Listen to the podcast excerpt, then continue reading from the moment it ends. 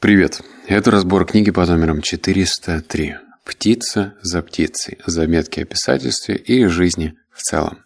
В этом подкасте тебя будет ждать 6 выводов, но сначала мы с тобой побухтим.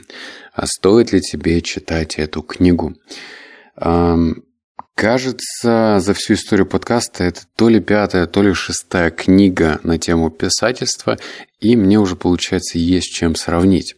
Более того, я прям обратил внимание, что я, кажется, даже выработал свой собственный инструментарий. Он может даже казаться некоторым фриковатым, странным, но для меня рабочим, и это самое главное.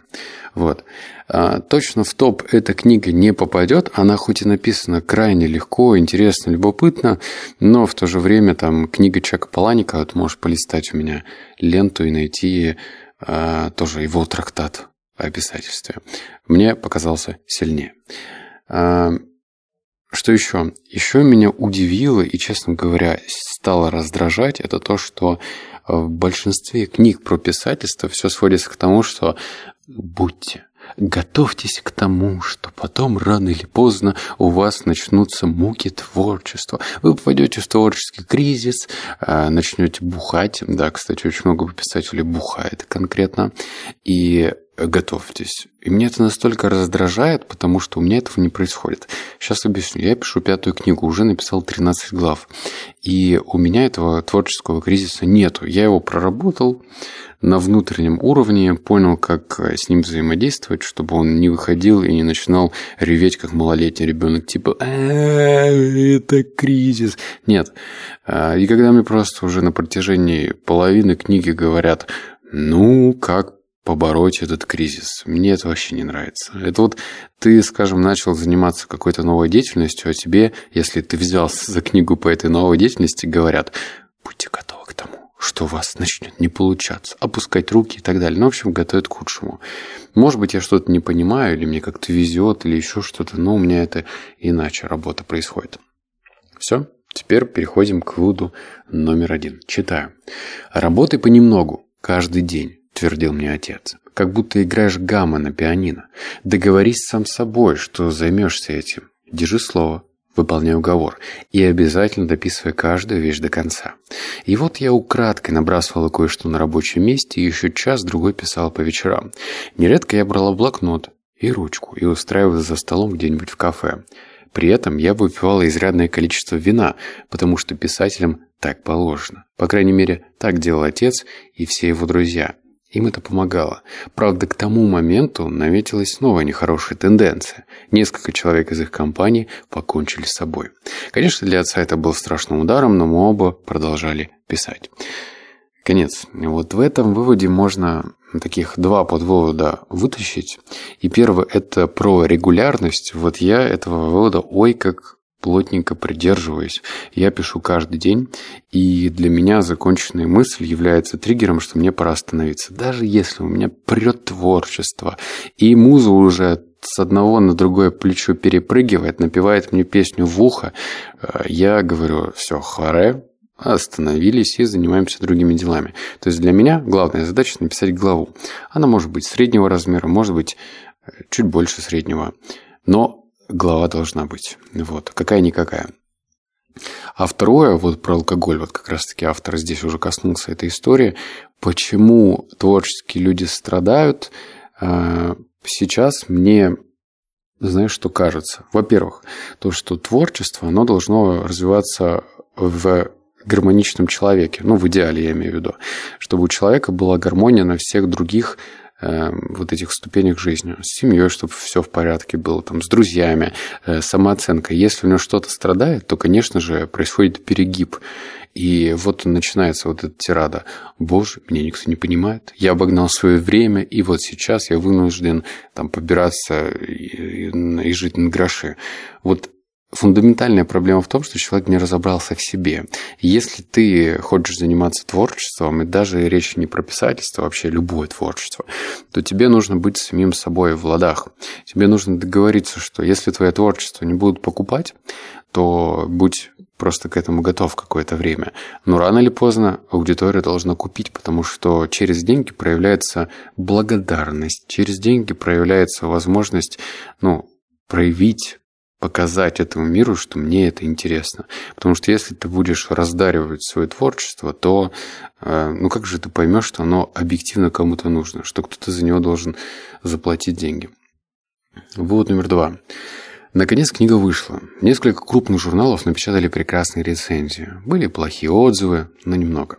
Я начала раздавать автографы, у меня стали брать интервью, мои выступления понравились влиятельным людям. Но в целом оказалось, что почитать, ой, почивать на лаврах рановато. Безбедную старость я себе пока не обеспечила. Я-то втайне надеялась, протрубят фанфары, ведущие литературные критики объявят, что со времен Моби Дика ни один американский роман не отображал жизнь во всей сложности и полноте так глубоко и верно. Я думала так и перед выходом второй книги, и третьей, и четвертой, и пятой, и всякий раз ошибалась. Тем не менее, я говорю каждому, кто чувствует потребность писать, Пишите. Но всегда предупреждаю, что выход книги не венец всего и не ответ на все вопросы. Публиковаться вообще не так важно, как думают многие. Важно писать. Творчество столько может дать, сколько открыть, столько научить. И то, к чему вы себя мучительно принуждаете, сесть и писать, оказывается лучше всего. Это примерно как думать, что чайная церемония нужна ради чая и заряда бодрости, а она нужна сама по себе – ради церемонии. И творчество нужно писателю само по себе, чтобы писать. Я с этим полностью согласен. У меня был вот этот бзик, я помню, написал свою первую книгу и такой думаю, так, ну вот сейчас сам Юрий Дудь постучится ко мне в дверь и скажет, давай, давай я возьму у тебя интервью.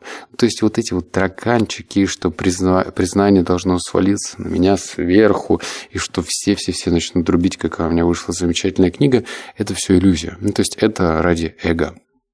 А сейчас я, например, понимаю то, что я просто не могу начать день без писательства. То есть это моя творческая душа, это возможность проявиться, возможность сделать то, где я по-настоящему начинаю чувствовать себя потоке. Вот такое вот клише я тебе выдал и про проявиться, и про поток, но это, черт возьми, очень сильно характеризует мою жизнь сейчас. То есть я бы не заикался про поток 3-4 года назад, потому что поток в бизнесе для меня более сложен, чем поток в творчестве. И вот писательство – это то место, где я этот поток ощущаю. Не на, в теории, не со слов каких-то блогеров, а на практике.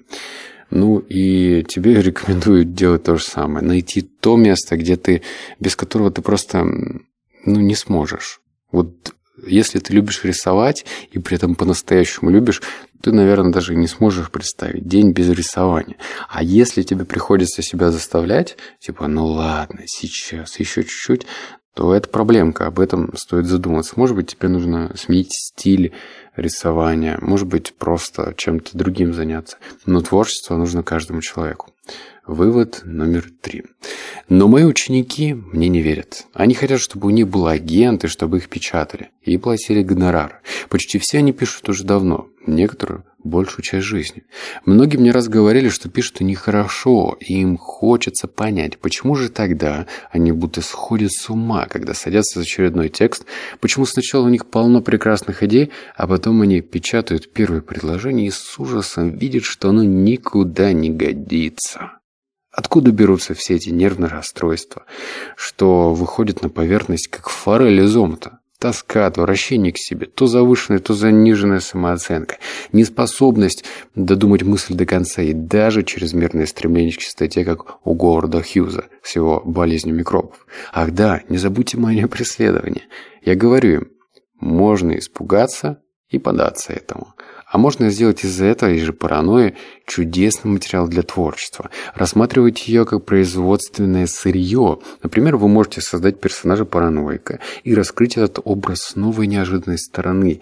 Сделать его правдивым, выпуклым, страшным или забавным. Конец. Я добавлю еще со своей стороны. Вот если в тебе присутствует это оправдание в виде «я же перфекционист», я делаю все на 5 с плюсом и только тогда выпускаю. То вот с этим перфекционистом, если ты занимаешься творчеством, нужно покончить. Может быть, перфекционизм ценился бы лучше, будь мы в 19-18, да и, короче, во всех этих старых веках, когда время по ощущениям тянулось медленнее. Сейчас все изменения, ну я фигурально выражаюсь, конечно, сейчас все изменения происходят крайне быстро. И популярность, вот ты можешь посмотреть у меня есть друг, фотограф. Он был официальным фотографом LG, по-моему, года 4. Ну, то есть на всех концертах ездил и так далее. И вот кто помнит, у него есть клипы, которые собирают 200 или 300 миллионов просмотров. По-моему, это «Розовое вино». И мы тут, ну, беседовали, у него там последние клипы набирают по миллиону. Вот, то есть вдумайся, кто-то тебя смотрел, клип твой 300 миллионов человек, а потом один миллион. Ну, то есть это прям как серпом по яйцам. И вот она, тебе просто прямое доказательство, что мода, да, она очень такая неустойчивая, нестабильная. То есть она может держаться какое-то время на твое творчество, а потом идет. Поэтому лучше уже делать так, чтобы выпускать свое творчество быстро. Не на 5 с плюсом, а на 4 с минусом или на 4 с плюсом. Вот я свои книги пишу на 4 с плюсом, так как могу, делаю это хорошо. Но при этом я не страдаю, не сижу над определенным предложением несколько часов. Я, в принципе, главу пишу за полтора часа. И мне этого достаточно. Я делаю все, но в рамках этих полутора часов. А дальше уже просто моя наработанность, ну, то есть мой опыт и моя практика делали все за меня. То есть мои полтора часа два года назад, когда я писал первую книгу, отличаются от моих полутора часов сейчас, когда я уже пишу пятую книгу.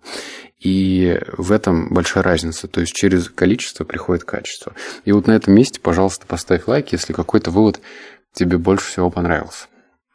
Вывод номер четыре. А пока подумайте, как выглядит ваши герои. Какое первое впечатление производят? Что они любят больше всего на свете? Чего хотят? Что скрывают? Как они двигаются? Чем пахнут? Каждый из нас – ходящее объявление о нас самих. О том, кто мы есть. Так что они, так кто они, ваши персонажи? Покажите нам.